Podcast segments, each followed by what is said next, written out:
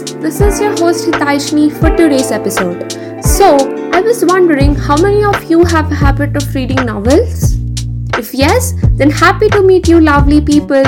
If no, then let me tell you the, what you're missing out and how it feels to feel every little thing that's mentioned in it. Reading has been shown to put out our brains into a pleasurable trance like state similar to meditation, and it brings the same health benefits of relaxation and inner calm. You can just live one life, but if you read novels, you can experience thousand lives.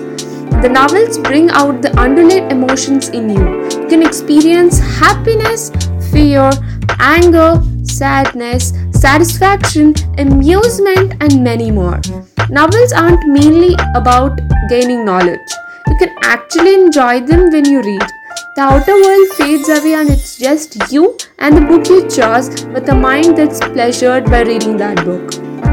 There are many genres in novel where you can experience various emotions such as horror, mystery, thriller, magic, dark fantasy, and romance for hopeless romantics.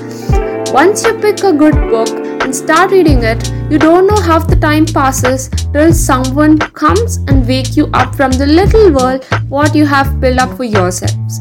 Reading fiction turns out to be a great way to la- develop your social brain. Do you perhaps know the benefits of reading? Let me enlighten you then. Regular readers sleep better, have lower stress levels, higher self esteem, and lower rates of depression than non readers. Reading novels is really a stress buster when you're depressed. Set everything aside, make some time for yourselves, and try reading a novel of your liking. The best way to read a novel is to put up a pleasant instrumental music in the background just to get the vibe and a drink to quench your thirst by your side. Everything is set for you to enter your Neverland. Hope you have gained a teeny tiny bit of interest to read novels. Glad that you have made some time to listen this. Have an amazing day. Bye bye.